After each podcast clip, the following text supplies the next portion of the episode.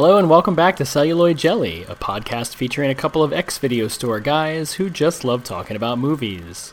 I'm CJ Talbot, and joining me as always is my co host, Cesar Alejandro Jr. from Filmsmash.com. For this episode, we're going back 25 years to 1993 to talk about Steven Spielberg's Jurassic Park.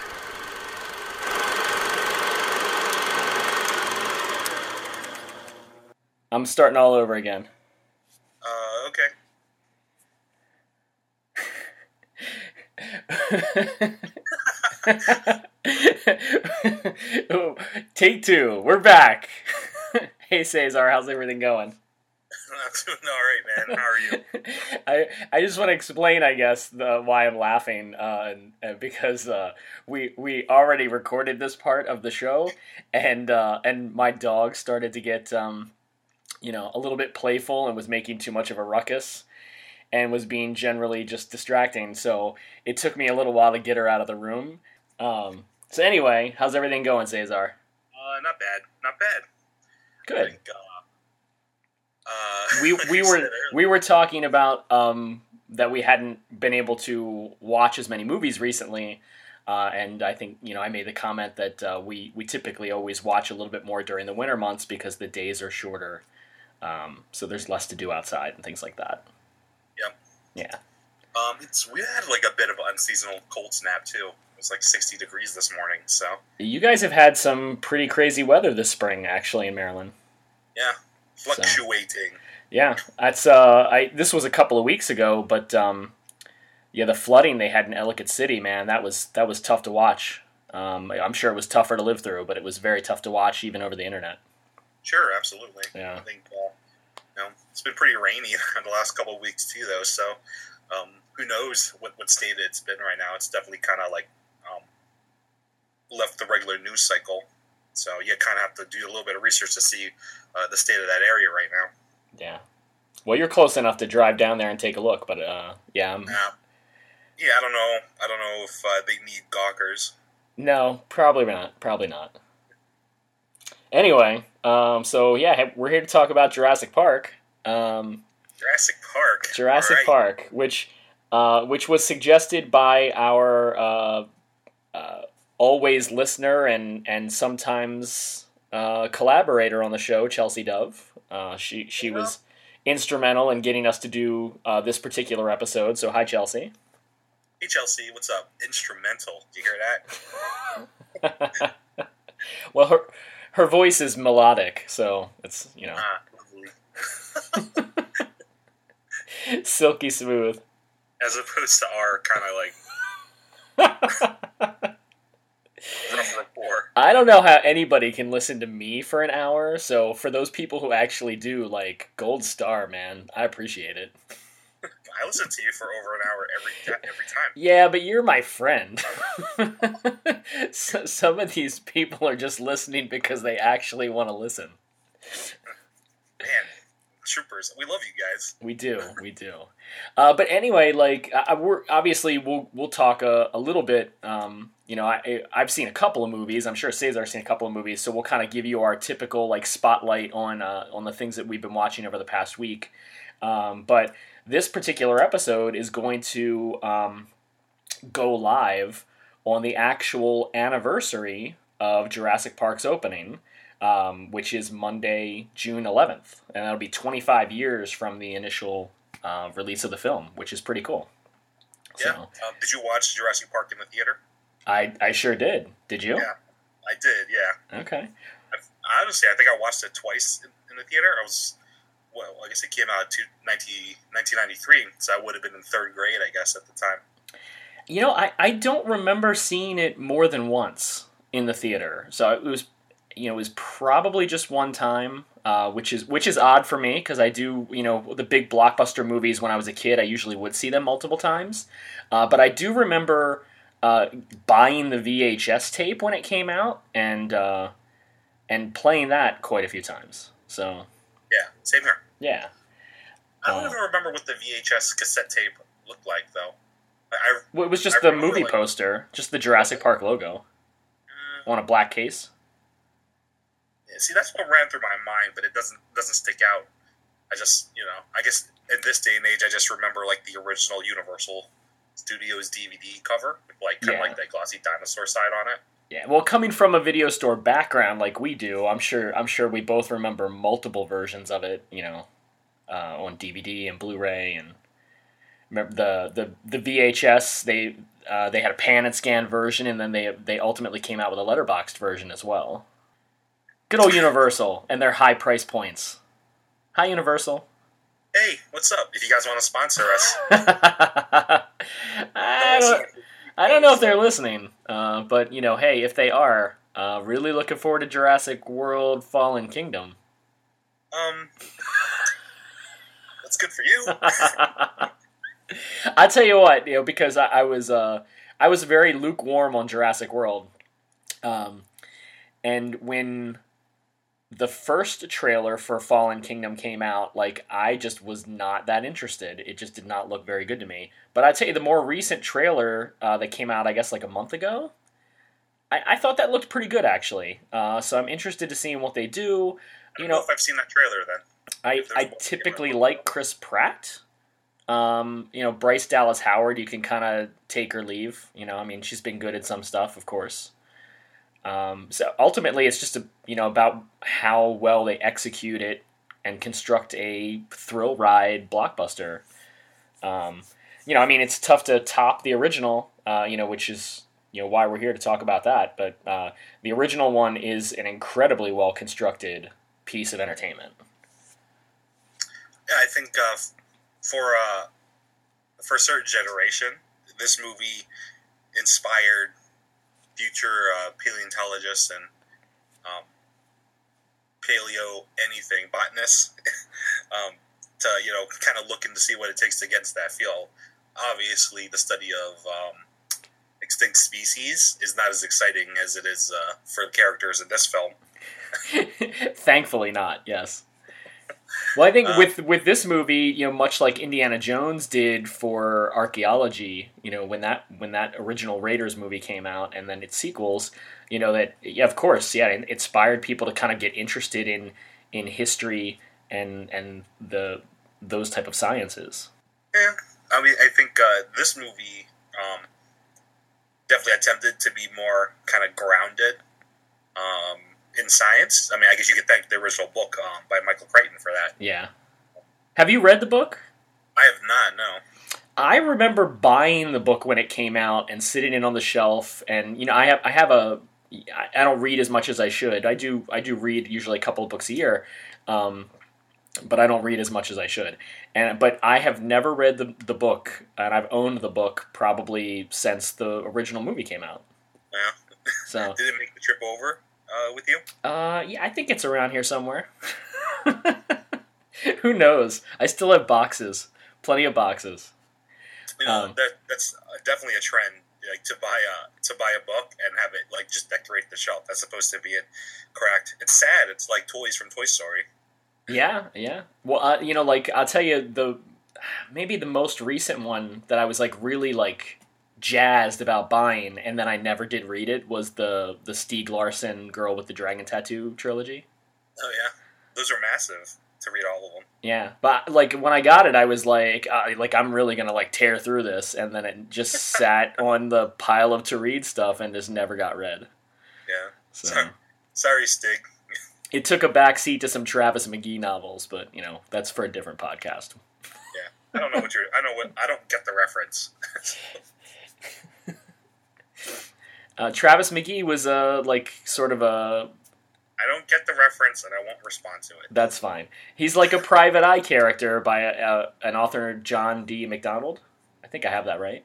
Um, and the rights to the original book, The Deep Blue Goodbye, have kind of circulated Hollywood over the last like decade or so. Uh, most recently, I think Leonardo DiCaprio's company had bought it for uh, as a vehicle for him to star as the character, which would be horrible casting. But um, uh, I have no idea what's up with it now. Well, he's probably got like a huge backlog of stuff for him to, to kind of work through. Yeah, well, I like anybody anybody else in Hollywood who's a giant star. They probably have you know a- dozen or more projects in the works at any given time because you never know what's going to get greenlit and what's going to you know click what kind of package they're going to be put together for something. So, um, but anyway, uh, before we us deep dive into Jurassic Park, uh, is there anything you want to recommend to the kids at home? Uh, well, I just watched it. Uh, it's the most recent film I watched before recording. Um, I just watched it yesterday evening. Uh, it's a it's a Japanese film. Big surprise. Um, you no. Uh, I guess kind of like a, a, horror film called I Am a Hero. Um, it's just from 2016. Um, it's directed by a guy named uh, Shinsuke Sato, who's kind of known as a genre filmmaker. Um, I think he'd probably be most well known in um, in the West for um, having directed the original run of Death Note live action films. Okay. Um, so in Japan, there's a recent um, um, handful of films that, that have come out within the last couple years. These films are probably about 10 or 12 years old, 20, uh, 2006 and 07 maybe. And, you know, definitely not the American-made Netflix uh, film. Uh, but I Am a Hero is based on uh, a Japanese manga series um, about, uh, a, I guess, like a, a, zombie apocalypse that occurs. Uh, the main character is a guy named uh, uh, Suzuki Hideo, played by an actor I'm a massive fan of, Oizumi Yo. Um, and basically, he just he is a kind of just your average guy um, with um, kind of dreams and aspirations, but things have kind of stagnated for him. Um, he's a, a, manga artist, uh, but he isn't really getting traction in that field when all of a sudden the, the zombie uh, apocalypse occurs. Um, the thing that sets him apart um, from other people, though, is he's also a military uh, fanatic. So he's uh, one of probably a handful of people who legally owns um, a rifle in Japan. Guns are notoriously difficult um, to get there, or at least be credited for. So right. legally owns and carries um, a shotgun, basically. Um, so he's definitely uh, in this new world, probably a little bit more prepared to deal with this than than other people. But overall, the movie, uh, I was pretty blown away by it. I'd say it's got a good good um, bit of comedy, and I'd say I probably haven't liked. Um, it's not exactly a comedy um, because there there are definitely serious moments in it. But I'd say if I were to pick anything like in the West that I would compare it to, Shaun of the Dead would probably be the closest thing. Okay, wow.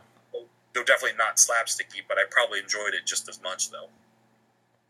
Well, that's definitely a high high mark to get to. You know, Shaun of the Dead is is up there as far as like horror comedies. Yeah. Cool. Um, Have you uh, you've seen Train to Busan, right? Yes. Very drastically different movie, I, I assume. I that that's another one of those movies that I bought and is just sitting on my to watch pile. Actually, you know, tonally, it might be a little bit closer to Train to Busan than um than Shaun of the Dead because yeah? there tends to be uh, a kind of like heavy seriousness at the end. Um, but that's typical of Korean like melodrama too. Um, I guess I wouldn't say that this film ever strives into like the uh, melodrama cat- uh, category, but it's uh, um, there's definitely moments of brevity that are pretty um, I wouldn't say hard, uh, like hard to deal with, but like they, they do pack an emotional gut punch too. Yeah. Plus, it's got uh, my my uh, one of my favorite actresses, Masami Nagasawa, who we you know we talked about in her appearance in uh, um, Our Little Sister. So she's kind of the female lead. Um, I guess there's maybe two. So they kind of share double duty. Cool. Well, uh, uh, g- give the folks at home the name one more time because I forgot uh, it already. I am a hero. I am a um, hero. Yeah, I, I just go. watched yesterday. Is it available just, here in the U.S. or did you is, get it through an import? yeah, I did an import Blu-ray for it. Okay. Um, but from what I understand, uh, the the company Funimation will be releasing it domestically um, sometime this year. Nice. Okay. Has Funimation been getting more and more into the like live action stuff? Because didn't they didn't they release the live action Attack on Titan movies and stuff? Yeah, that and Kenshin. Um, okay. I think they have a deal with um, certain companies. They're they're releasing things that are like adapted from manga or, or anime. So I Am a Hero is based on a manga. There isn't an anime to my knowledge, but besides that, I guess they have um, I guess like a growing number of live action films that they're uh, putting under their distribution.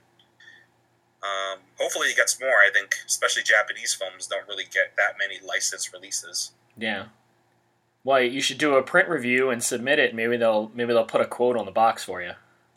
nah, I mean that it's, it's a pretty well known movie, I'd say. Uh, plus, I think it's coming on this this summer, so I'm sure like their um, their promotional campaign and uh, and design is probably already set.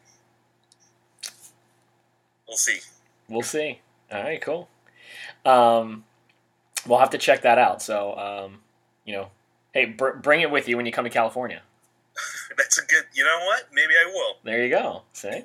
maybe that'll be um, maybe that'll be my pick. For the folks at home, I'm super excited because Cesar's coming to California. He's going to come and visit us. So you know, I'm coming, honey. uh, you have to you have to figure out what you want to do. You know, so that we can start planning those days a little bit. Uh, uh, anyway. that that's a that's a topic of discussion for you know for another another time. Yeah, uh, for like the day before. Well, hopefully not. Although there's there's plenty to just kind of like spontaneously go and do. You know, we're. Yeah. All right. Well, how about you, CJ? Uh, you said you haven't really watched that much, but I'm sure not a whole lot. But you know, uh, and I'm surprised this movie didn't come up when we were talking about October Sky. Maybe it did. I just don't remember. Uh, but the other night, I sat down and rewatched literally, I think, one of my favorite movies of all time, uh, "Searching for Bobby Fischer," which is, uh, I think, kind of a little known film. Um, about a young chess player uh, played by Max Pomerick or Pomerantz, I think. It, um, but it also stars Ben Kingsley and Laurence Fishburne and Joe Mantegna and Joan Allen. Um, and it's you know it's th- this young boy. He's a chess prodigy. His father, um, you know, starts to uh, you know, become a chess parent. They go around to different, you know, tournaments and things like that. He gets him uh, this, you know, fancy pants chess teacher played by Ben Kingsley, um, and and it's you know it's really about uh, the relationship between the boy and his father, and um, I don't know. It, eh, you know, it's it, it's just uh, the chess scenes are great. You know, I love movies you know, like The Hustler, when you when you get to watch, you know, Paul Newman and Jackie Gleason like shooting pool and and see like how incredibly talented and skilled they are at what they do, that it becomes more than just a game, it becomes kind of an art form. And I think you get the same kind of thing in Searching for Bobby Fischer, where they they really kind of approach the game of chess as more than a game. Uh, you know, they talk about it being a game, they talk about it being a science, uh, but you know, Ben Kingsley has this line where like that the character of Bobby Fischer, who is uh, a presence that looms over the film, but is not a, actually a character in the movie. Um, that Bobby Fischer kind of got underneath chess in a way nobody else did, and that it became an art form in his hands. Um, and it's just like it's just a beautiful story, and a lot like October Sky you know, where the Jake Gyllenhaal and Chris Cooper characters were sort of like the the main focal point. You know, their relationship is is what carried through the film. I think the you know the Joe Mantegna character and his son in this movie is what really kind of does it for me. Um, and uh, I would I would recommend it to anybody who's interested in uh, you know in, in a nice family movie that isn't a kids film, even though it's about a child. Uh, it's definitely not a kids movie. Uh, it deals with some pretty complex emotional stuff um, as far as like wanting to please parents, uh, and at what point as a parent do you kind of back off and let your child go their own way? Um, and so, uh, just you know, I don't want to ramble on too long. Uh, just really terrific movie, great performances. Uh, it was directed by Steven Zaillian, um, who is a very famous Hollywood screenwriter um, and did a lot of high profile projects, um, including working with Steven Spielberg, uh, which can segue us back into the Jurassic Park uh, conversation here. So, but if you liked October Sky um, and, uh, you know enjoyed our conversation about that, definitely check out Searching for Bobby Fischer. Yeah, I mean that's a movie I've never watched, but I, you know, you say it was a little below the radar, but but I feel like um, uh, I was always aware of it. I just never sat sat with it. Yeah, to be honest, uh, you know, it's funny. Like uh, again, I don't want to get off track too far, but um, I did not see that movie in theaters. I had a relationship with some of the employees at the local blockbuster uh, where I lived in Bel Air as I was in high school, and occasionally they, you know, if they had some extra posters, they would kind of say, you know, hey, you can rummage through these and take whatever you want. And uh, at one point, they had like a really nice searching for Bobby Fischer poster, and it was in great shape because usually their posters were a little bit beat up. Uh, I don't think they ever hung it in the store. And so I took it, and I'd never seen the movie, and I, I blind bought it from Suncoast. And uh, and I, I really enjoyed it. I just you know I, I can't say enough good things about it. Um, so there you go. I'll give you I'll give you a Jeff Goldblum like well uh uh uh, uh, uh there it is. Is that a watermelon? All right. Speaking of Jeff Goldblum, Yes, we're back. he's making. uh Apparently, he's going to be in the the new film too. Yeah. He is looking very gray and distinguished in the new trailer. You're charming as always. He's an odd bird. Uh, I, I mean, like Jeff Goldblum is one of those. I mean, he's a national treasure because, like, uh, he he's got that sort of like more about him. super intellectual quality to him, but a very sort of like naturalistic quality as an actor. You know, like um, I think I, I watched a couple of the documentaries on the Jurassic Park Blu-ray, and in in one of them, Spielberg is talking about his cast and assembling these these people together. And uh, when they ask about Jeff Goldblum, he says, "Well, Goldblum is is one of those rare actors that sounds like he's making up the words as he goes along. Uh, you know, it doesn't sound scripted ever." And I think that that holds true. Uh, but you know, he's also become like this weird sex icon. because of this movie. No, yeah, well, but also The Fly. But Okay, like yeah. like the late '80s, early '90s, like you know, Goldblum had like a very like sort of like sex appeal quality that that was cultivated through some of the choices that he made, and you know, that shot in Jurassic Park. Um, I, I think I read that like that was not even a thing. That but all of a sudden Jeff Goldblum was like, I think I should undo my shirt. And and they were like okay. And then it became like you know like it's a huge meme now. It's uh, I wouldn't say meme. I'd say it's part of the American experience. okay all right cool. So is is this uh we talked a little bit about this at the start but like you know we both saw this in the theater uh, we both you know had owned copies of this on home video. Is this is this a important movie to you? Important, like it, like, like within your own like viewing taste and uh, you know i mean obviously it was a huge hit when it came out. And it's an important film for advancing the technology of special effects.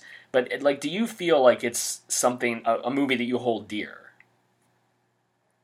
Mm, that's a tough question. I mean, when, when you uh, you know, I, I enjoyed the film quite a bit, um, but when you put it when you put it in terms like that, I don't know that it necessarily is, you know, defined. Like it didn't make our my twenty five list right um, for our twenty fifth episode. You know, um, it's a movie I think I'd be happy to watch it pretty much any given time. But yeah, I don't know if uh, it holds any particular special place for me. yeah I, no same thing like I, I feel like i don't want to downplay how how well made the movie is and how entertaining it is because it it is a good blockbuster movie. But like i don't you know i don't know. If i if, if i never saw jurassic park the rest of my life i'm not sure that i would miss it. You know the movie is pretty memorable anyway i think because it's got it's got pretty like um pretty exciting points like pretty easy to remember dialogue. Um as a film like i honestly like i watched yesterday but i feel like i could probably do this podcast without having watched it at all you yeah. know?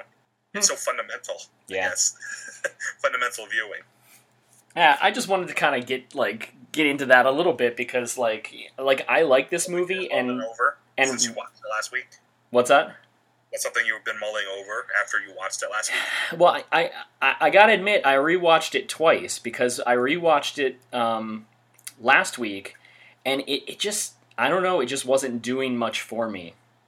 You know, like it, the the big high points in the film, you know, they were hitting, and you know, I, I remember, and there's certainly exciting, tense moments in the film, but I don't know, like I'm just not that invested in the characters. Like I, the characters seem more like uh, types than really like fleshed out, developed characters. I think, I think it works for this film though. It it does, but I, I guess I guess I kind of look at Jurassic Park as like the f- the f- maybe not the first, but maybe a prime example of that new Hollywood blockbuster template, like the idea of constructing a movie um, as a thrill ride, which is something Spielberg did 12 years earlier with Raiders of the Lost Ark. You know, Raiders of the Lost Ark is built to be a thrill ride. You know, it just moves from set piece to set piece to set piece. But there's something about Raiders for me and the characters in that film that just have a lot more energy um, and I'm engaged with them more than I am with the characters in Jurassic Park for some reason. Does that make uh, sense? Yeah, it does. I mean, generally, though, I think you know, Raiders is something tough to compare to. It's it, know. it is it is, and I, I kind of was I was thinking like where would I put this in Spielberg's pantheon, you know, of, of great films, and I, you know if if you look at Spielberg's overall filmography, I definitely would not have Jurassic Park in the top five. Uh, me, I'd say, you know, to be honest, I'd probably put it like in the middle somewhere. Yeah, yeah well, like I think it would maybe be in the top ten. Yeah. Yeah. Um, yeah, uh, there's there's a lot of other films that that I, uh, yeah, especially you know, growing with matured with um, having matured in taste. I think that I don't. I look for different things in films now. So, as he has himself. Uh, you know, I mean, Spielberg after Jurassic Park, uh, the only movies he's made that have come close to like this kind of like adventure aesthetic is like the Adventures of Tintin, and uh, and maybe Ready Player One. Uh, everything else has been sort of like a more mature, and I don't I don't mind that. I'm not I'm not downplaying the you know he he makes a, a quality film almost every time out. Um, but you know like he's he's sort of gone past, I think, this type of movie in a way. Yeah, maybe. And I, th- I think Ready Player One is a, a good example of how like it's it's tough to go back and and do that once you haven't done it in a long time, maybe. Because I was not a fan of Ready Player One. I, re- I recall. um, well, let's get into the movie, though. I guess. Okay. Um, uh, that the, the meat of it. Um, what's what's Jurassic Park about, CJ? Oh boy! Well, Jurassic Park is based on the novel by Michael Crichton. Uh, the film rights came to Spielberg and Universal uh, through a bidding war, um, uh, and I'm pretty sure that they paid 1.5 million dollars for the rights, and then another 500 thousand dollars to Michael Crichton to do a first draft based on his own novel. Uh, but Spielberg came to it because he was working with Crichton on a screenplay for uh, for a movie that ended up becoming the pilot to ER, uh, which they both produced. And through conversations uh, about that, he uh, apparently offhandedly asked Michael Crichton what he was working on in the literary world, and Michael Crichton was like, you know, just something about genetically enhancing and recreating dinosaurs. And apparently Spielberg was on the phone like that day saying, "We need to get the rights to this book." Um, but this the story involves um, a uh, a theme park um, that is being constructed um, with live action dinosaurs uh, that have been genetically recreated using the blood of prehistoric beasts uh, from mosquitoes trapped in amber, uh, fossilized amber. Um, they have an accident at the park, and uh, one of the workers is killed. A lawsuit is slapped on the park, and in order to try and um, quell the in- investors, uh, they try to bring on some experts to sign off on the island. Uh, Dr. Alan Grant, uh, Dr. Ellie Sattler, and Dr. Ian Malcolm are brought to the island by um, uh, what's his name? John Hammond is the Yes. The the the huckster, kindly old gentleman character who is the wealthy businessman who runs Jurassic Park. Um, and once they get there, many of the things in the park do not work correctly, and some of the things go horribly wrong, and it becomes a very tense uh, horror thriller adventure movie. Sounds good.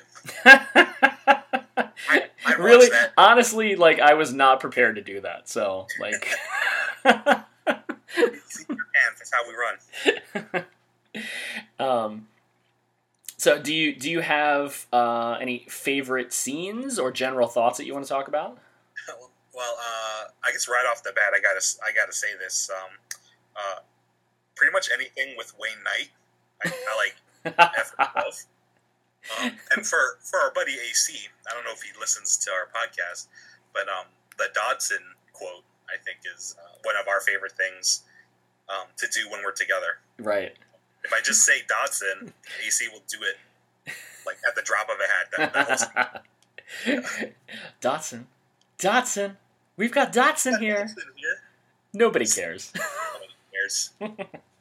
Wayne Knight is is pretty terrific, and and um, I, I think I read this. It was not on the Jurassic Park DVD, but I read that Spielberg watched Basic Instinct, and when the movie was over, he was like, "That guy needs to be in my next movie," and he was talking about Wayne Knight.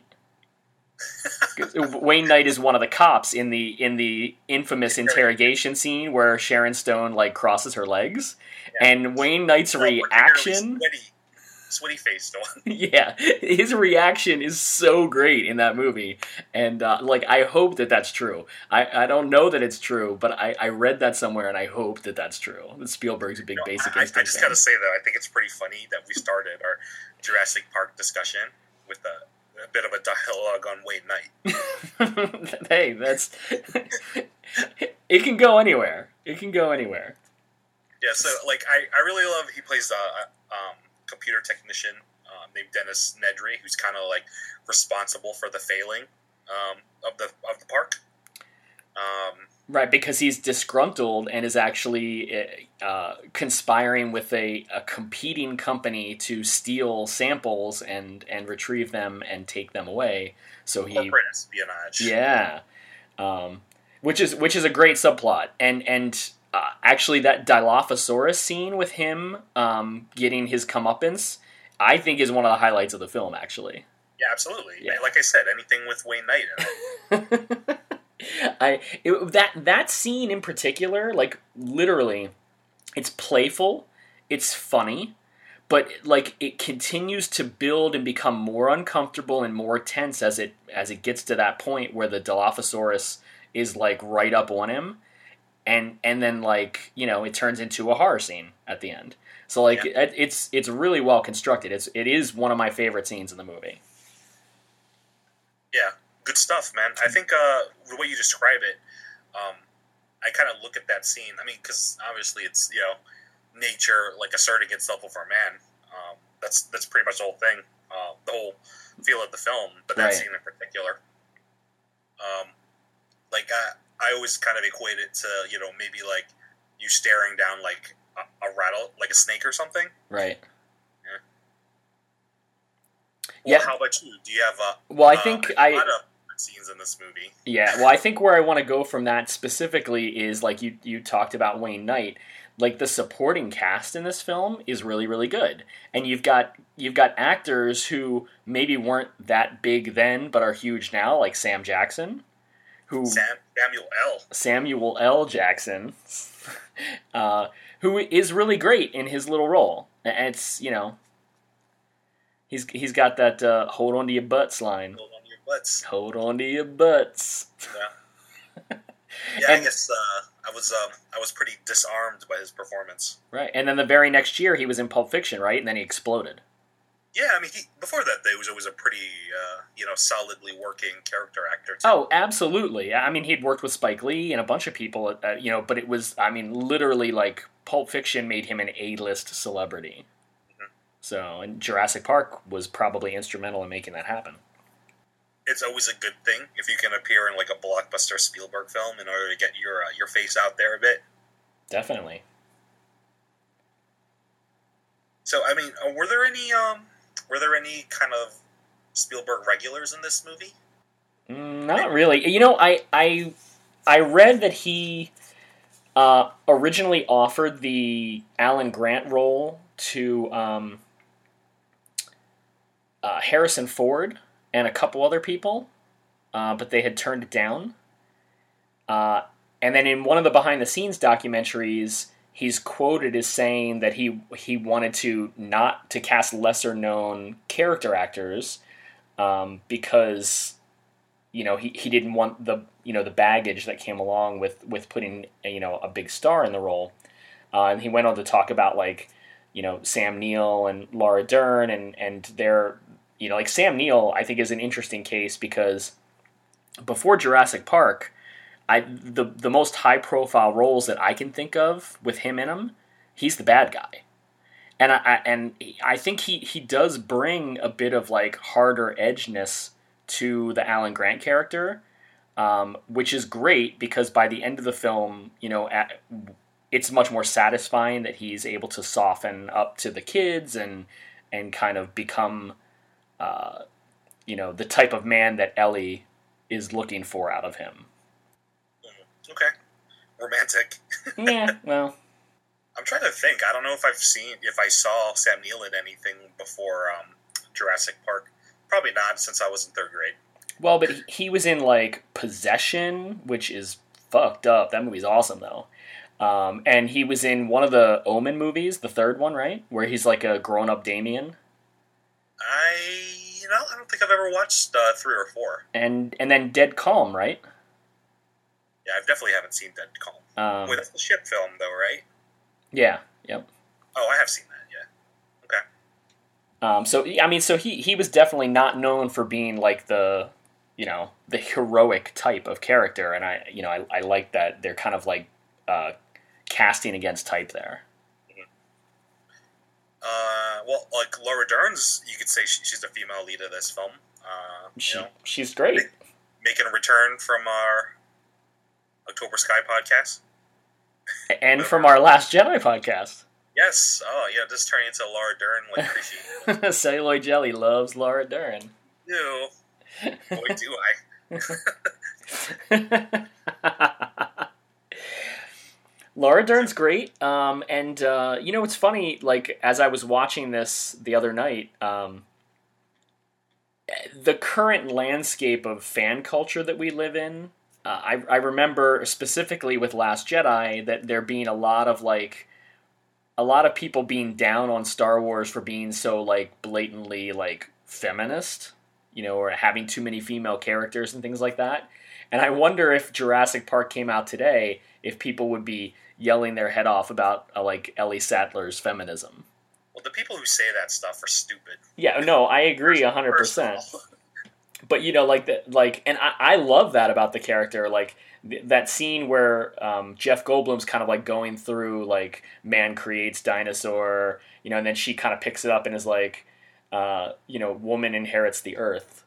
Um, you know, it's it's it's just kind of like a joke in that moment, but then like later down the film when she's talking to Hammond and Hammond's like, I should be going into the shed instead of you because I'm a man and you're a woman, and she's got this great line where she's she says, we can discuss. Um, sexism in survival situations when I get back. Um, you know, and, and I, I, I, like that about the character. I think uh, she's she's she's smart, obviously. You know, she's an intellectual. She's um, tenacious, as as Jeff Goldblum has that great line when she's got her arms in the dinosaur poop. But she's a very physical actress as well, and and uh, you know she handles some of the stunt work in in the film very well. Um, and she never loses an ounce of her femininity. Like she doesn't seem butch or anything like that. Like it's you know it's it's a it's a really solid performance. I like her in this movie a lot. Yeah, uh, the scene the scene when um uh, Attenborough tries to you know he, he, tries to you know the sexism and survival situations line. Yeah, she should have been like you know you're old though. yeah, she should have. So, so old and you're on a cane. You're British. You know you're gonna get it. Yeah. And I like that she's a little strong willed, you know, like the scene where he's eating ice cream and he still has this delusion that Jurassic Park can work. and and uh, and she has to confront him and and tell him basically that he's crazy and that you know the idea that you could control this situation is the illusion that you're talking about. Uh, that's a really good scene. Uh, I don't. A lot of times, I don't really like those slow down scenes where they just kind of like need to give the audience a breather, so they kind of put filler in there just to kind of give you a breath between exciting moments. Uh, but in this particular scene, I think Attenborough's really, really good too. And when he talks about the flea circus, which was his like first attraction, um, like I, I, I think he's very charming in it, and I like you know, the idea that when like he's talking about how the uh, the audience members would actually say like that they could see the fleas even though everything was mechanical. Like that it that it was all like that the idea of showmanship is to create like uh, create something that spurs the imagination you know? Yeah i mean when it comes down to it isn't that like is that what filmmaking is in general. Yeah I, well i think i think you could look at this i think in hindsight like i don't think maybe at the time but i think in hindsight you could look at this movie at you know and and compare it to the idea of ushering in you know a whole new wave of technology that was going to change movies forever the way that the technology of recreating dinosaurs was going to change the world of Jurassic Park. Um, you know uh, the the the I I don't know how much you know about the making of Jurassic Park but um, you, you're going to talk about the the we're extinct uh. well, that's the the original plan for Jurassic Park was obviously not to use computer graphics. Um, it was to do um, uh, digital compositing, uh, which would have been done by Industrial Light and Magic, and that would have been headed by Dennis Muren. Uh, and then obviously Stan Winston, who did some amazing work on the film with animatronic uh, dinosaurs. Um, you know, was was involved for that. But Phil Tippett, who worked on you know the Star Wars movies and a bunch of other stuff in the '80s, uh, was going to use a technique called Go Motion, which was stop motion animation with like a um, with like a motion blur added to it to make it look more realistic. That was going to be used for all the full body shots and wide shots, and Spielberg was never 100% happy with the work that was being done, even though it was cutting edge and at the time the best that they could do. Um, and apparently, through conversations with Dennis Muren, you know, Dennis Muren really kind of lobbied him to let them take a crack at doing some of the wide shots in full CG. And uh, there was a there's a very famous like skeletal test with a T Rex and with the Gallimimus that they were able to do that sold Spielberg on the idea, and the Tippett Studios ended up not doing any um, stop motion for the movie uh, although they stayed on as like uh, like creature motion consultants. They're dinosaur wranglers or something. Yeah. Um, but yeah, like so when they saw that that wireframe test. How many people died because you couldn't wrangle your dinosaurs?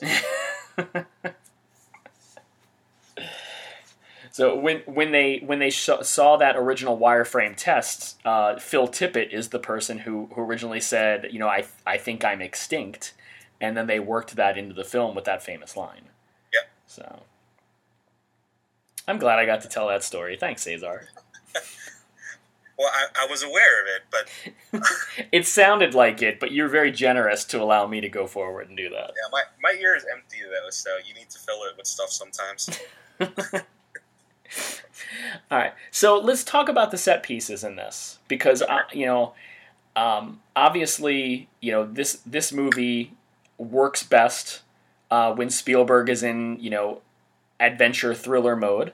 Um, and I think you know the T Rex attack sequence and the Velociraptor you know sequence in the kitchen, uh, like those those are the the high points of the film as far as like the action is concerned. Um, well, I, I, gotta say that the um, uh, the climbing down the tree while the jeep is falling down, yeah, uh, I would say that's probably one of the more exciting moments of the entire film for me a lot of people don't talk about it that way because there's no dinosaurs in that scene. Right, right. But I think that that scene thrills me in a way that a lot of those other scenes don't thrill me because um, because it's it's done it's all physical, you know. The, all the other scenes use uh, um, I guess you know at least some CG like in the, in those moments. So I think years on, looking at those scenes, the CG still looks pretty pretty great for the time. But like uh, you know, your eye is much more accustomed to spotting what's fake these days. Yeah, absolutely. I think the that that whole string of scenes, the T Rex breakout, uh, and then it cuts to like um, Nedry and the Dilophosaurus, and then it's the explorer falling down the tree, and then the T Rex chasing the jeep with the must go faster. Um, that that's probably the best stretch in the film. Yeah, uh, definitely. It's a, it's a, good run of like 30, 35 minutes or so. Yeah, it, it, I mean, it's it, honestly, it's uh, the the Nedry scene kind of gives you a breath because it's got a lot of comedy and stuff in it. Um, and then the the tree scene, you've got the sort of quiet moment between Grant and Tim, and I, I like the uh, uh, the confession that he threw up, um, and how Grant handles it. Um, you know, because he know, he's got to get him out of there. But that, that's a like that's a really nice little touch. I thought um, that's a very adolescent concern. The idea of you know that what will people think of me? You know, because I threw up. I, I think that's a that's a cute little like like character thing that they kind of put on for Tim. Speaking of Tim though, like and I'm I'm sure everyone in the universe has noticed this, but I always get a, a huge kick out of him being dressed like Grant. Like I imagine that like Alan Grant has like a photo on the back of his book where he's wearing a denim shirt and a bandana around his neck, and Tim was just like, "That's my that's my look. I'm going with that." yeah, some kids, you know, dress up cowboys or or you know, uh, these days dress up as Iron Man or whatever, dressing up like Alan Grant. You're like, "Yep, paleontologist. That's what I'm gonna be." Bam! Time to get a bandana. Yeah, I mean, he uh, Danny Azarello, right? That's his name. Joseph Mazzello. Joseph Mazzello. Who am I thinking as Danny Azzarello? Never mind. He was originally um, uh, uh, originally in the book, the boy character is the older one and the girl character is the younger one. But Spielberg had had his eye on Joseph Mazzello for a, for a while because Kubrick was using him to do tests for AI back then. And uh, so Spielberg wanted to work with Joseph Mazzello, so he actually had um, the screenwriters swap the ages of them, um, so, so, that, so that he could use Joey. That's different. So is he still like the, I guess like uh, the paleontology nerd in like the book? Uh, I no, I think he was more of a sports, uh, like a sports guy, like a jock, and okay. the, the the girl was the one who uh, who had the scientific fixation. And and uh, yeah computer stuff. But I think they handle Lex pretty well, though. Like I, I like the idea that she's um, she's a computer hacker. Um, she's a hacker. Yeah, well, she's a hacker, and like that seems a bit dated at this point. Like you know, for for I don't I, do people still use that as a terminology for. I, I don't know. I don't, ha- not since the Matrix. Uh, it, it so that seems a little bit '90s to me, like which is fine, but um, but I I like the idea that they sort of like uh, she she's almost got like a little crush on Alan Grant. I think like just a yeah. little teeny bit. Like it's not over the top, but like it's pretty obvious though. Yeah. yeah, but you know, like she wants to hold his hand, and you know, when when uh, I like the little scene where she says, um, they're they're getting into the explorers to take the tour, and obviously, you know, Tim is the one who's talking, and Alan's like, I got to get rid of this kid. So he puts him in one car, and then he turns around, and Lex is there, and she says uh, that Ellie told her that they should ride together because it would be good for Alan. Um, and like Lex's smile is like very much like you know I have a crush on you kind of a smile. And then they cut to Ellie, who is obviously aware of this, and she gives like that kind of knowing smile as well, which is it's a really nice moment. Yeah, we said like she wants to she wants to hold his hand. Like he tries to disengage himself from her, right? But like she won't she won't let go. which is like that's so like Spielberg works with kids about as well as anybody ever has probably in cinema and uh, and although I don't think uh, I, I, don't think that there's anything extraordinary about their performances. Uh, they're both really good in the movie, and um, and I, I think especially in like the tenser scenes, I think he gets some really good performances out of especially Mazzello.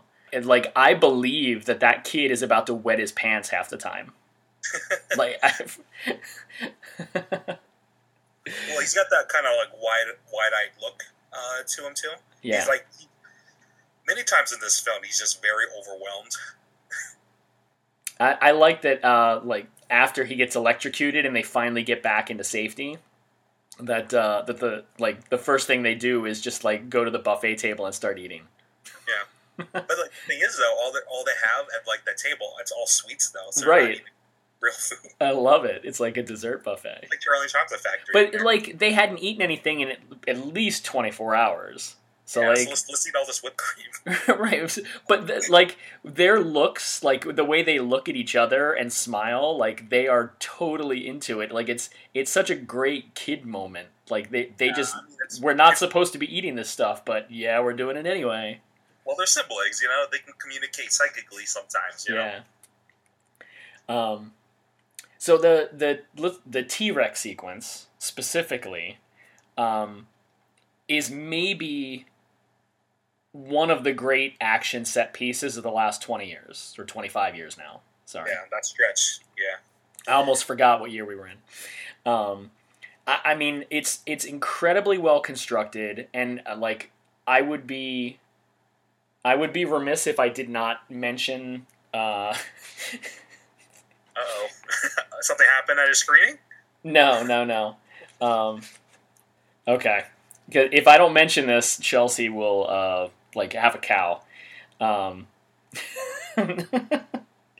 that there's like a there's like a huge visual cheat in the scene because the the sheer drop that the T Rex pushes the explorer over is never previously established in that scene, and you see at the beginning of the scene the T Rex appears to break out of the paddock in like the same place where the the explorer goes over.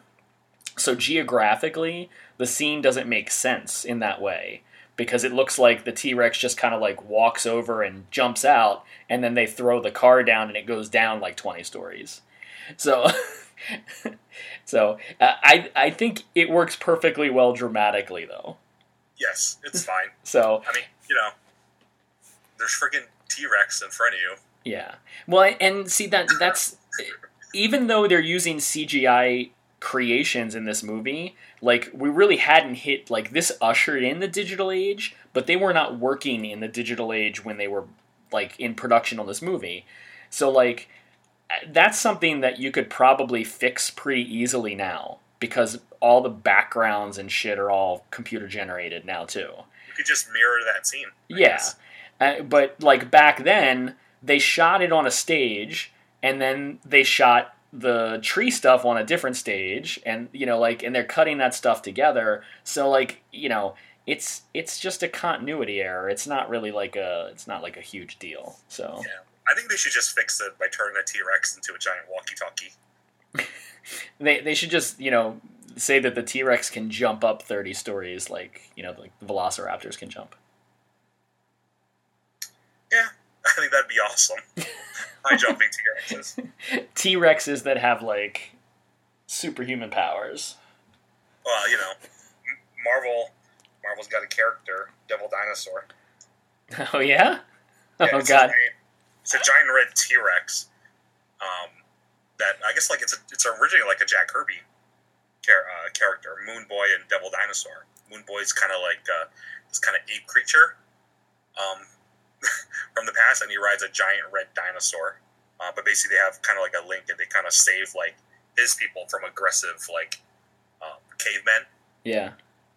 Actually, currently today, um, in the current comic, it's, it's probably one of the best comics that Marvel's put out in years. It's, it's called Moon Girl and Devil Dinosaur, with a young girl who's like a super genius in a Marvel universe, and she is now partnered with this Devil Dinosaur that's come to the future. Personally, I think that would make a, a great film. Um, you don't necessarily need to incorporate the MCU or anything, but I think it'd be easy to put something like that in with like a series like Big Hero Six, maybe. Wow, nice. That that's uh that's definitely out there. I'd be remiss if I didn't if I didn't like how good that thing is when I think of dinosaurs these days. Yeah. Um, Uh, well, who who else is in the film? We haven't really talked about Jeff Goldblum yet. yeah, we did. Well, I mean, we talked a little bit about him, but like, what, do you have favorite scenes with him in this film? I, you know, I read an interview recently um, with Jeff Goldblum, and he was asked what his favorite line of dialogue in any of his movies was, and his response was the laugh that he gives in the helicopter in Jurassic Park. that was really bad. AC does it. AC, AC does it well. Yeah, like I can't do it. Like, um, but yeah, like I, th- I thought that was funny. Uh, Goldblum's great. I, I, you know, like I said, I, I think he is a a singular performer. There's not a single person that I can think of, maybe even in the history of Hollywood, that is like Jeff Goldblum. He, he is just he is one of a kind. Yeah, you know, maybe we'll do. Uh, maybe my pick will be uh, for our next episode. Maybe we'll do some Buckaroo Banzai. Ooh, all right. Well, we could do that.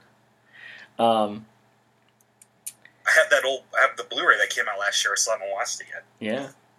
Uh, you know, I didn't write his name down, but the the guy who plays Muldoon is good too. I like him. The Aussie dude. Yeah. Yeah. They should all be destroyed. Utah. Was- that Ha! That opening scene is classic Spielberg. Uh, very much like um, like Jaws. Um, you know, Spielberg, and I, I think wisely because uh, Grant and Ellie are our POV characters in the film. So he he wisely uh, holds off on showing us any actual dinosaurs until they arrive at Isla Nublar. So like in the in the opening scene when y- they ha- they have to have this terrifying velociraptor attack, uh, he does it in darkness. Uh, he does it with flashes of light. Um, it, it's it's uh, it's really it's really great. Um, it's tense. Uh, you can see the fear on the you know the face of those workers as they're kind of like putting everything together, even before everything goes wrong. Like they know that this is super dangerous. Um, once the guy actually gets like grabbed by the raptor, uh, they do this great thing where they sort of like lift him up, uh, which is pretty terrifying. Like you know, it's it's it's a monster movie opening, and uh, I think it's pretty effective. Yeah, I think um, that scene. I think uh, the first time I watched it, I still remember um, that scene, like kind of being like taken aback of it um, Yeah. when he when he goes up like eight feet in the air, Right. like right up in an instant, like ragdoll. Yeah, it's good. Um, but yeah, that, that's that, you know, I, I I think there might be a shot of like the dinosaur's eye, like through one of the things, right? But otherwise, you don't see the dinosaur at all. But it's you know it's really effective. Yeah, Um, so you know, it reminds me of like the reveal for the splendor as opposed for the horror. Right. Absolutely. Yeah. Yeah. That's that that first shot of them um, when they're in the jeep and Grant sees the Brachiosaurus for the first time. Like his eyeballs, like, the look on his face is so great. Like his eyeballs go so wide and his eyebrow goes up and he, his glasses are crooked and he's like having trouble taking them off and um, then the John I- Williams like- score like kicks in. He sits up and pulls her glasses off. It's good. Uh, Yeah, when he turns her head. Yeah. yeah, it's a lot smoother. yeah, that's. I mean, I honestly, I think it's a necessary scene, but the scene that follows it, where they sort of like go into the the main uh, building and, and like sit there for the ride, and and Mr. DNA comes out and all that stuff. It's kind of a cute scene, but that's not one of my favorite scenes in the movie. you know, one of my coworkers at the shop, uh, he uh, he's got a Mister DNA tattoo. Oh yeah. Thinking machines, supercomputers. This one's for you in case you listen to this. I don't know that you do though. It's waiting for you in case. Hello to everyone at Collector's Corner. Yep. Um, and I think the the raptor attack in the kitchen's a really good scene too. Yeah, um, I think it's it's got um, extremely tense moments, um, and I think the use of um, uh, like puppetry uh, coupled with the CG, like it melds really well into it. The close calls on it are quite good. Yeah, I, I the the reflection is is a, a sort of a, a, bit that's been used over and over and over again, but it's really well done.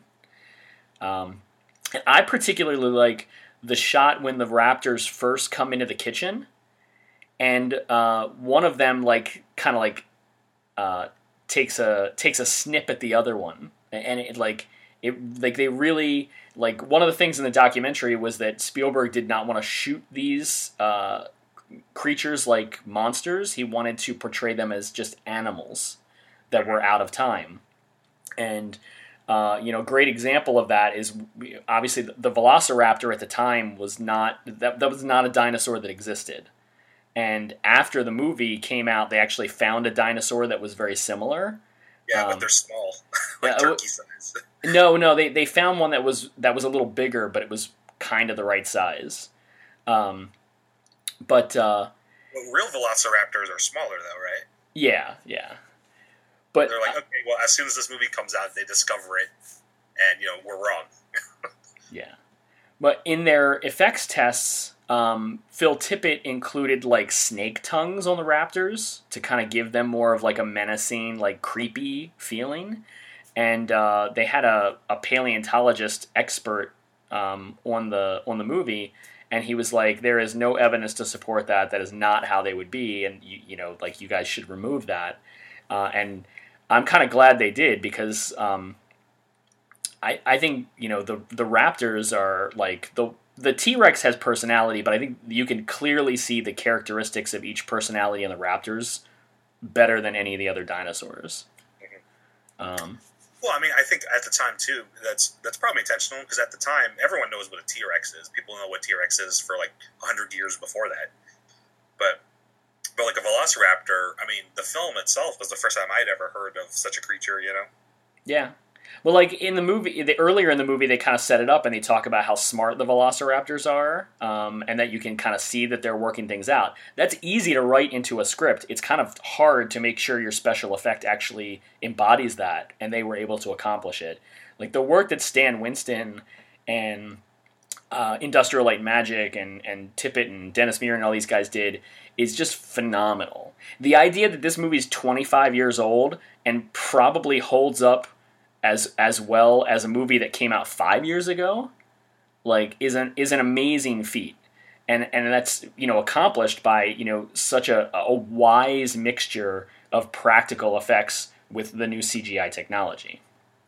Um, I, it's you know I was I wouldn't say blown away because I knew it was I knew it was going to look good, but rewatching the movie, you know, like I kind of I'm looking for the seams you know, to see where the CGI would maybe not look as good. Uh, and I, I, think generally speaking, it just it really holds up well. Um, Talking about CG, uh, um, some CG that I thought didn't look as well uh, was I guess during that opening, uh, I guess Jurassic Park Splendor scene where you hear the main theme. Uh, you get to see uh, Brontosaurus or Brachiosaur, whoever those long necked ones used in the film. You see them walking by kind of like the lake, and it's kind of like this weird kind of Noah's Ark moment. Yeah. you see a bunch of dinosaurs hanging around together. Um, I think that that scene with those long-necked dinosaurs doesn't look as good. You can see a little bit of uh, you said like go motion blurring. Like there's maybe a little bit of us uh, blur that goes around there that doesn't look as good. That doesn't hold up as well. Um, yeah, I mean it's definitely early computer generation. So, but yeah. like, yeah, it's not up against something like black screen or anything. It's up against like daylight. Yeah. Well, like you know the the finale. Originally, the the story was going to end with just them fight, fighting off the Velociraptors um, and then leaving. The T Rex never came back, and after seeing like the T Rex scene like cut together, Spielberg was adamant about the idea that the audience would would go nuts if they didn't see the T Rex again. So he wanted like a big heroic ending where the T Rex would come in and like save them. And uh, so like they did not have they shot that afterwards and they didn't use any um, practical dinosaurs. It's all 100% CGI. And it still looks pretty good. Yeah, well, I mean, the scene where like the T Rex like grabs the one dinosaur and throws it into another uh, fossil hanging fossil. Uh, that's pretty sick. Yeah, well, that that's a practical effect. They actually did the the destruction of the fossil on set, um, but the actual dinosaurs themselves are are CGI in that scene. Yeah. So I mean, it's I, I don't know. It's it's really really good. Yeah, I mean, it's freaking Jurassic Park. What else to say? You know, I don't love it as much as like Paul Dano and Swiss Army Man. I do like I do like this movie a lot. I still haven't seen Swiss Army Man. That's funny. Oh yeah? oh man, that's a that's a reference you're not going to get until you see it. Yeah. Maybe that's over remind Chelsea to tell you to watch it. I'm not a fan of the movie in general, but that's one of the things that sticks out to me. Yeah. The I- movie's only got two guys in it, and Paul Dano, his character really loves Jurassic Park. Nice. Uh, I'll have to watch that definitely. Um, I thought it was interesting to kind of go back and take a look at the like the box office of like this time period. Like 1993, Jurassic Park obviously was the biggest thing in the universe. It made tons and tons of money. Um, but like the other movies in the top 10 included stuff like Mrs. Doubtfire, The Fugitive, The Firm, Sleepless in Seattle, Indecent Proposal. The the biggest like special effects blockbuster of the 90s before Jurassic Park was Terminator 2. The highest grossing movie in 1990 was Home Alone. The highest grossing movie in 92 was Aladdin. 94 was Forrest Gump. 95 was Toy Story. Not till 96 with Independence Day that another like big special effects movie was the top grossing movie. Now that's the name of the game. Yeah. So like like you can see like and I'm not going to go through and just name every hit movie of every year in the 90s, but you can track by looking through like Box Office Mojo or whatever, you know, and look at each year of the 90s and you can see that by the end of the decade you're getting a lot more of these, you know, quote unquote like adventure tentpole special effects driven films. Um, and you know it's interesting to kind of track that because we kind of think of the 80s as the birth of like the blockbuster movie. But it, you know i think even if you go back into the 80s uh, aside from the star wars movies and you know like the copycat chasers you know all the movies that came out you know that were space movies after that there aren't a whole lot of like huge like special effects driven movies in the late 80s like you, you get into the late 80s early 90s and stuff like rain man is like a huge giant like big box office draw that year. You know um, and so jurassic park and terminator 2 I, I would i would put them together as sort of like like game changing like how hollywood looked at you know box office and what they were what they were going for uh, changed. Like the business model started to change as a result of this movie. I think much more so than Jaws and Star Wars. It's really interesting to see how many like non-special effects films were in the were like you said the top top ten were there. Yeah. Are there films like that that uh that, any films you can think about that that are kind of contemporary that don't have that kind of sci-fi bend or or a fantasy bend that like have kind of gross within the top 10 in the past few years Uh, I don't know. It's tough. I mean, there are some. I like. I'm. I'm. I'm not going to be able to pull them out like right off the top of my head though. But uh, you know, ever since like like 2001 was like the big year, right? Because that's like the first Lord of the Rings and the first Harry Potter both came out that year. Is that right? Mm, 2000 or 2000 or 2000 Uh, well, I, I, Harry Potter and the the first Harry Potter was definitely 2001. okay Um, Lord of the Rings might have been after that. I can't remember. no wait Lord of the Rings was 2001 I think because Return of the King won the Oscar for 2003 yeah Okay. So yeah. So like, you know, so you- you've got you've got like the Star Wars prequels coming out, you've got Harry Potter, you've got Lord of the Rings, you know, like that that's that's when that's when it became overload. You know, Yeah. now now every year it's just like, you know, Literally, spectacle, spectacle, think. spectacle. I'm trying to think of a movie that was like a high high grossing film that wasn't like spectacle I just I can't think of any Uh, Well, I'm I'm sure our listeners can like you know tweet at us or or hit the Facebook message board and and uh, you know throw a couple out there. But I, like I mean, I can think of hits. I can think of movies that became big hits that weren't spectacle driven, like My Big Fat Greek Wedding, The Blair Witch Project, you know, stuff like that. Um, yeah, I mean, just this year, uh, it has special effects in it, but it's not a special effects driven movie. One of the highest grossing movies of this year has been A Quiet Place. So there are exceptions, you know, each and every year. You know, like '99, the Well, year I that guess Get Out from last year would be a good example. yeah, yeah. Oh, um, I was thinking '99, the year Phantom Menace came out. You also had um, Austin Powers, The Spy Who Shagged Me, and The Sixth Sense in the top five. What, what are you talking about? Uh, Spy Who Shagged Me is a, is a time travel movie. yeah, but it's not driven by special effects. In two know, in two thousand, So that movie. In two thousand, you had Castaway, uh, Meet the Parents, What Women Want. Yeah. Okay. So, but I mean, you know, the last couple of years, it's just been.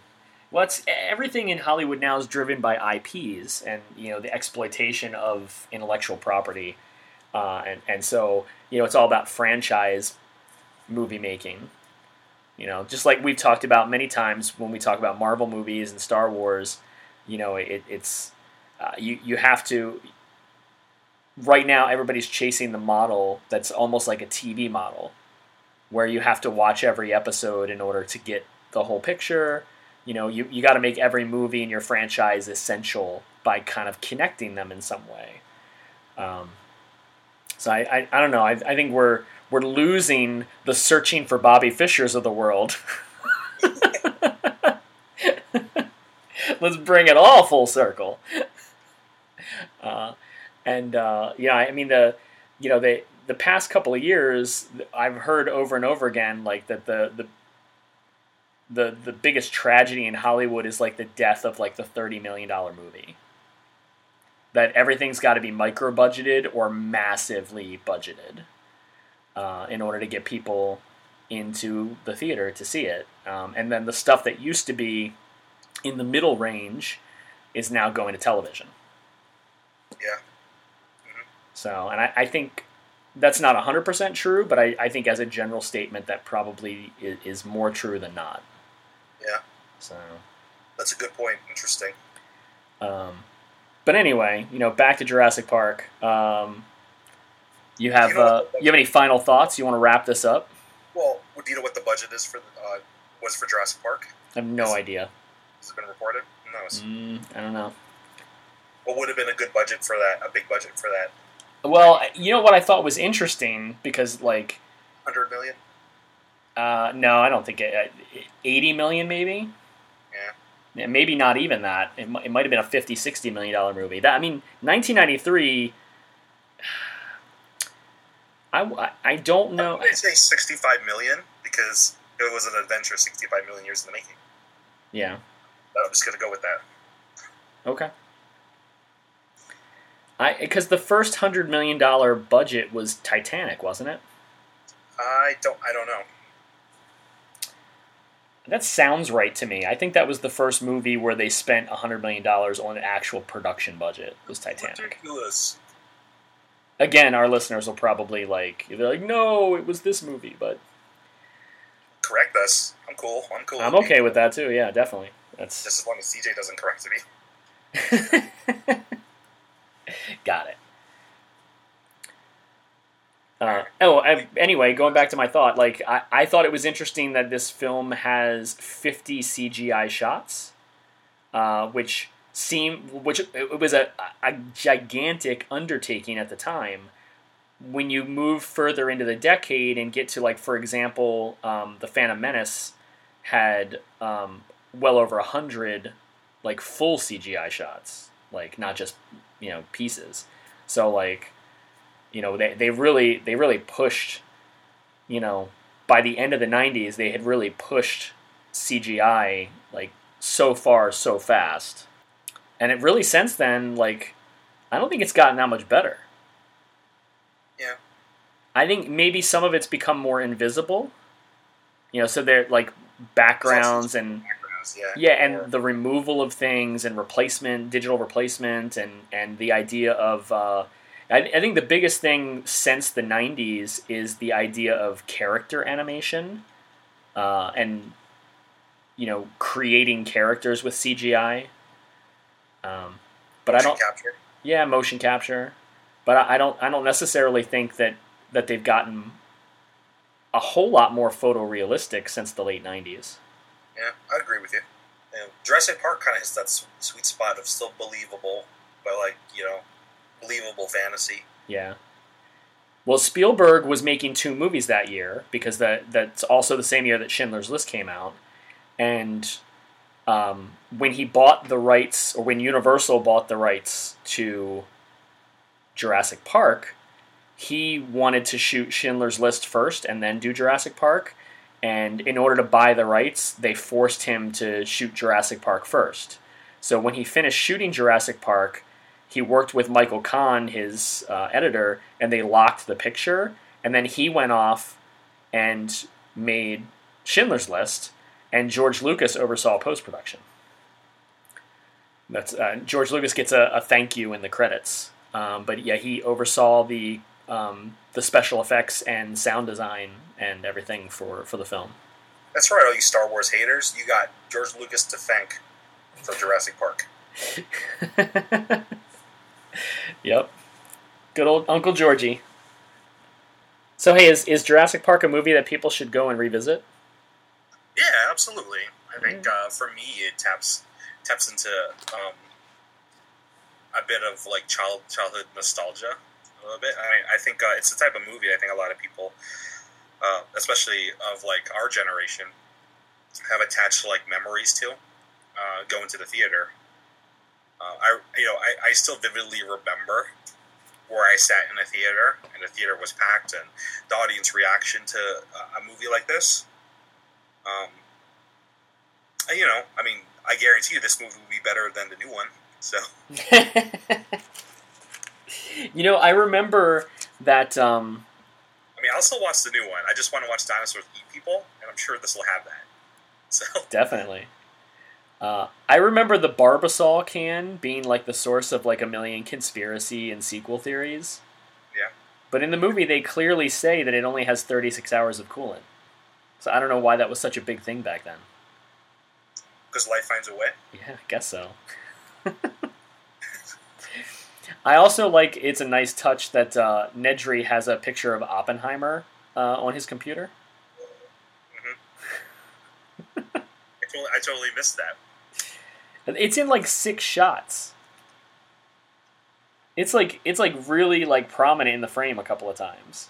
I don't know. I don't know if I like know what Oppenheimer looks like generally. Just like saw a photograph. Well, he's he's the older gentleman with the smoking the pipe in a photo that's taped onto the computer screen.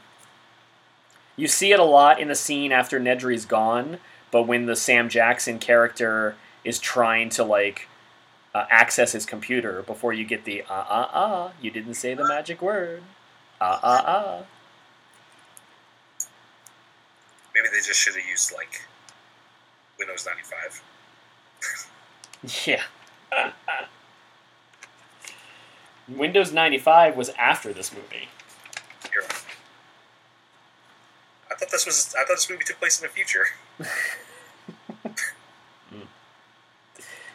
But yeah, you talked about this being a movie like that underscores the idea that like uh, you know it's sort of nature rising up against man.